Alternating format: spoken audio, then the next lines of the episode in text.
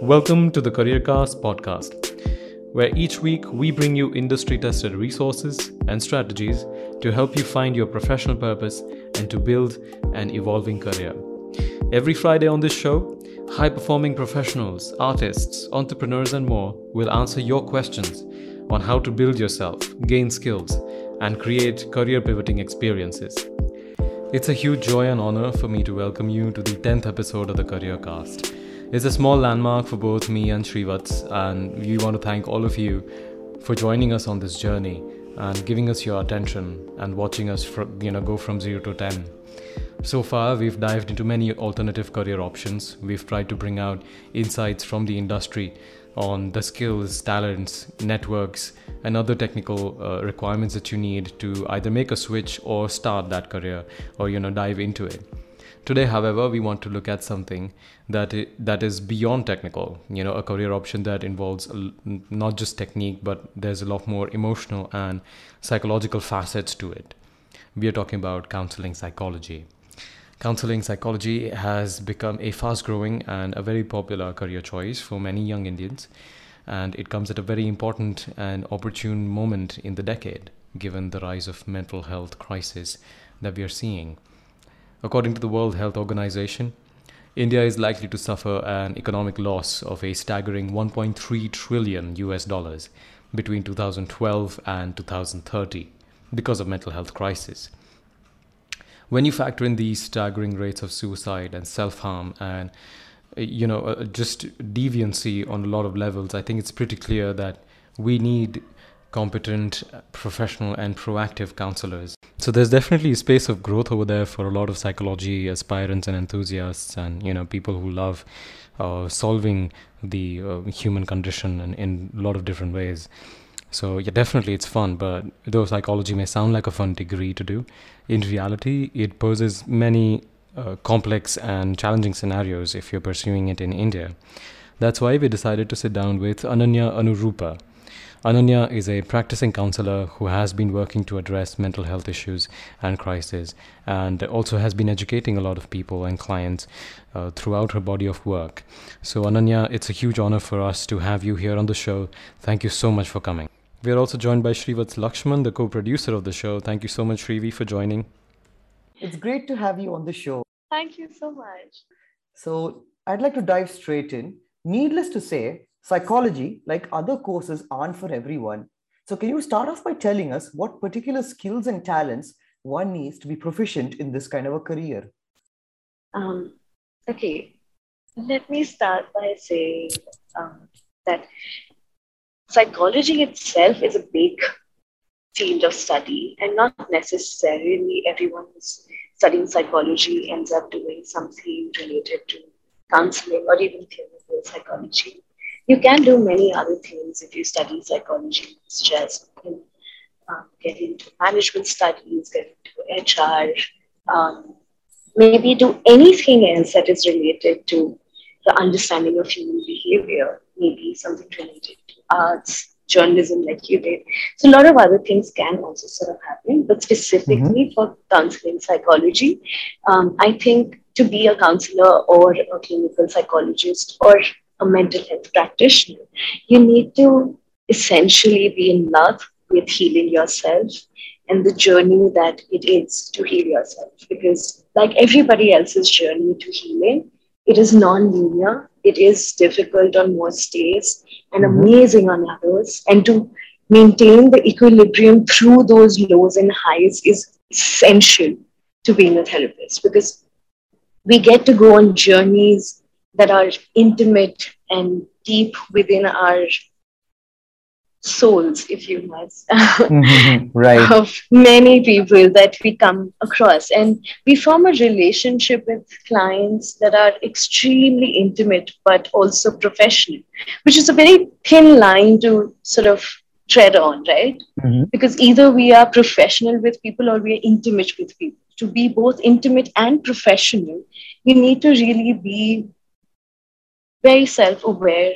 You know, you need to be you need to be able to regulate yourself, your emotions, to empathize, but not to take on, you know, to, to be able to do something like that, one has to be really aware of themselves and not just, you know, a general sort of awareness, but have a very deep sense of awareness that is an awareness from moment to moment. You know, you're aware of how you are feeling and experiencing each moment. Only then you can do something like this.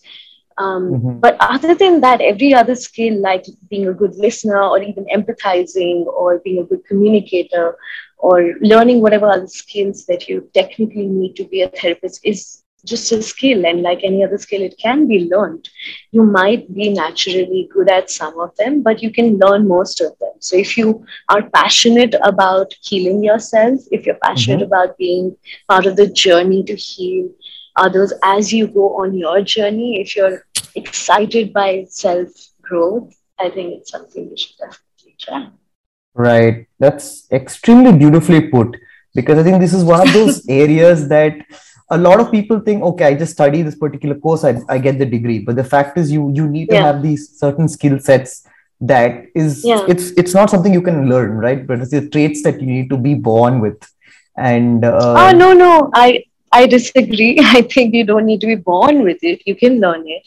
Uh, I think this sense of, um, you know, uh, pressure that we put on ourselves to be to be born with certain talents is it's crippling and it's unnecessary. We can learn anything that we want to, and that is a mindset we need to kind of adopt. Also, you know, it's not the rigidity that we need to adhere to. Just because I have not done it till today, mm-hmm. I can't do it, or you know, because who are you today is not the same person you were yesterday or like a week ago or a year ago. So you're right. clearly changing, and to kind of be rigidly attached to one image of you might not be the best thing to do. But what I meant was that all of these things can be learned. But what right. can't be learned is your is your aspiration, is your inspiration to grow, to know, to seek knowledge of yourself, seek knowledge of this universe and really just expand yourself. If you want to do that, then you can, you know, mm-hmm. choose this or anything else you want to. Right. okay. That's nicely said. Um, so, how did you kind of identify this is the career you wanted to go down? Was it a decision that you made in college, or was it a decision you took before you applied to Christ University? Oh yeah, it's a very funny story, and I I I knew I wanted to study psychology when I was in eighth grade, and by by the time I was in tenth grade, I was certain that I wanted to work in therapeutic settings. Like I wanted to work as a therapist or a counselor. I didn't know the exact designations or exact roles at that point, but I had a vague idea of what I wanted to do.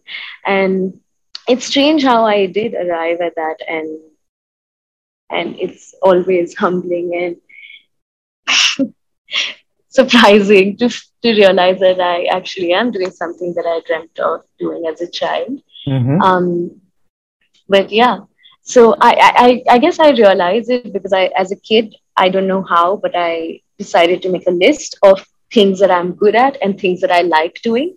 Mm-hmm. And I realized that uh, working with people, understanding myself and the world uh, more deeply, and learning about human experience is something that always excited me. And this seemed to be like the field, it right. seemed to be the field that most excited me about these things, I guess. And then, then I decided to continue my journey with it and um, yeah, I think it was fairly easy for me because everything just flew in. Everything just happened to align itself and things worked mm-hmm. out. Um, I think one step at a time is something that really helped. I wasn't thinking about too far, I was just enjoying the process of discovering this field and I just never got bored of doing that. So here I am. Can you just take us uh, through your journey when you decided in 10th grade that you wanted to definitely pursue a career in psychology? For sure. So, um, okay, so I started studying psychology when I was in 11th grade, which is after 10th board exams. And then I got the opportunity to study at Christ University, So I studied psychology, sociology, and English literature there. And after that, I went to University of Madras to study counseling psychology. And that's pretty much it. While I was in these two institutes, I got to do a couple of internships that helped me understand where I was flourishing and what was the area that I would like to explore more and what are the possible fields I could choose to work with, what, what, what the possible populations I could possibly work with, all of that. Um, I also got in, got many opportunities to be part of workshops and seminars that were talking about approaches and therapeutic models that were exciting for me to learn about, and that that helped me as well. But um, yeah, after that, I was again. I think I'm very grateful that things worked out. Um, I found an organization that was working towards making therapy affordable and accessible to people during the pandemic, and I started working with them um, couple of months after my master's got over. And in a couple of months, I also joined another organization that works towards making corporate more therapy friendly and providing um, opportunities to, to people in the corporate sector to take out some time to look within and reflect and take help if needed. So that's that's pretty much my journey in terms of my education, my career in therapy. Right. So speaking of jobs, you currently are balancing between the two then, right? So how do you do that? And most importantly, what is it like being a counselor?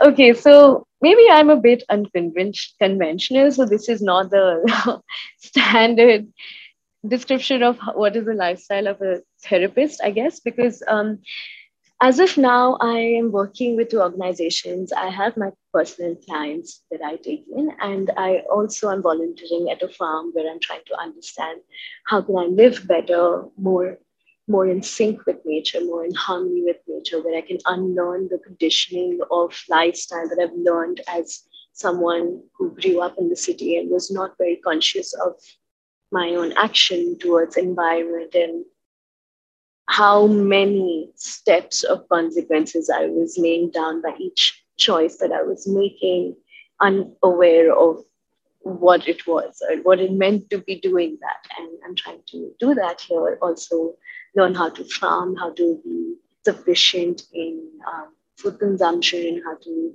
learn to build eco-friendly housings so that we again more in sync with nature we understand the structure of housings better. We create houses that produce less stress. We essentially learn each element of our existence to make a life that we want to build for our own selves. And that's essentially what I'm trying to do. I'm trying to find out what is my true way of living um, and how can I create it? What, the skills I need to learn to be able to do that? So, uh, that's primarily what I'm doing. Uh, along with that, I'm also working as a therapist. So that's the other side of the story, I guess. You know, that's a professional part of my life.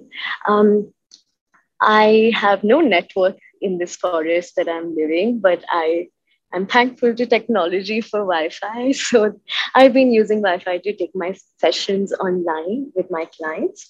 Um, I work about five hours a day um, working with different organizations and practicing privately. Um, and I work for about four or five hours at the farm um, you know, learning farming, learning housing, and doing every other thing that it needs to be done as part of the community. Um, and it's been wonderful, but it's also enriching to be riding on two boats and to be taking journeys that almost feel like they're from another world. And it's a very interesting time. It is. It's interesting because I absolutely believe that career, uh, profession is only a part of our lives and it's not our entire life. And to have all these different parts of my life uh, playing out in a more balanced sense makes me really happy. Mm-hmm. Yeah, that's really interesting and fascinating. Um, you know that take on on the career just being a part of your life and not the entirety of it. Uh, but mm-hmm. you know, there's a there's a major factor that all of us in our current generation grapple with, and that is finances. So I wanted to ask at the end of the day, you know, this is your career. So how do you make it sustainable? How sustainable, uh, you know, is it uh, to practice counseling? And especially in, in India, uh, you know, where people see it as something that is a taboo subject when it comes to, you know, seeking therapeutic help from someone. Mm-hmm. How do you make it sustainable and where are you in that in that journey of sustainability? Right absolutely. It's it's also it's something that's pra- that's important to kind of focus on from practical sense. And uh, like i think there are two sides to it um, how can somebody do it and how am i doing it?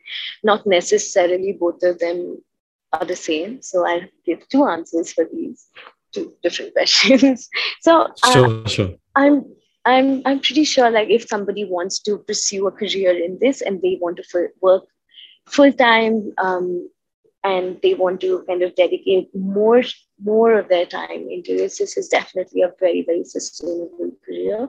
Uh, it is definitely also a taboo subject, but it some some barriers are coming down as as whatever you know ex- little experience i have in this field i've seen how people are coming out and they're opening up to therapy um, maybe it was a pandemic maybe it was just a general um, rise in awareness or maybe it was all all the things all the factors clubbed together um, that led to this but i feel like people are definitely becoming more accepting of it. Organizations are becoming more accepting of it. Therefore, providing their employees with more um, accessibility to therapy and things like that. So um, people can definitely work with different organizations of their own interests and um, pursue this career. And along with it, they can also decide to maybe teach or do something else. A lot of people these days have diversification in their career. And it's not just something that we as therapists need to do, but I think it's just something that people in general like to do these days where they're trying to find multiple careers. And it's always interesting and enriching to kind of have that. So you you you don't have the monotony of a certain career and you're constantly challenging yourself with different things. Um, that's something i would say in general. How i do it is slightly different because i'm um, like I said, I'm trying to create a life that I truly want. And as of right now, again, because I'm volunteering at a farm, mm-hmm. I get my stay and food taken care of. So I practically have no expenses for a month. So whatever I earn, it goes directly into my saving. Maybe I and I'm I live in a forest. we can't really buy much, you know. like how much can we really spend in an entire month? Maybe like a thousand bucks, maybe two. I don't know. That seems yeah, I think that that seems fair. But yeah, yeah, yeah. hunter gatherer lifestyle doesn't require much. Yeah, exactly. So when you have a lifestyle like that, where you're literally in nature, we pluck food from our garden and eat, and you know make teas and just pluck fruit whenever we want from wherever and eat. And we have literally munchies everywhere all the time. so it's nice, and we dry things up, make our own uh, food. It's very interesting. So I don't really need that much money. So um, I've been able to travel, save money, live, learn all of that. Um, so it's been quite sustainable for me, um, which is why I get to work kind of part time and also dedicate more time doing these things that I also absolutely love. Wow. And uh, I think I am a bit jealous. That does sound very exciting.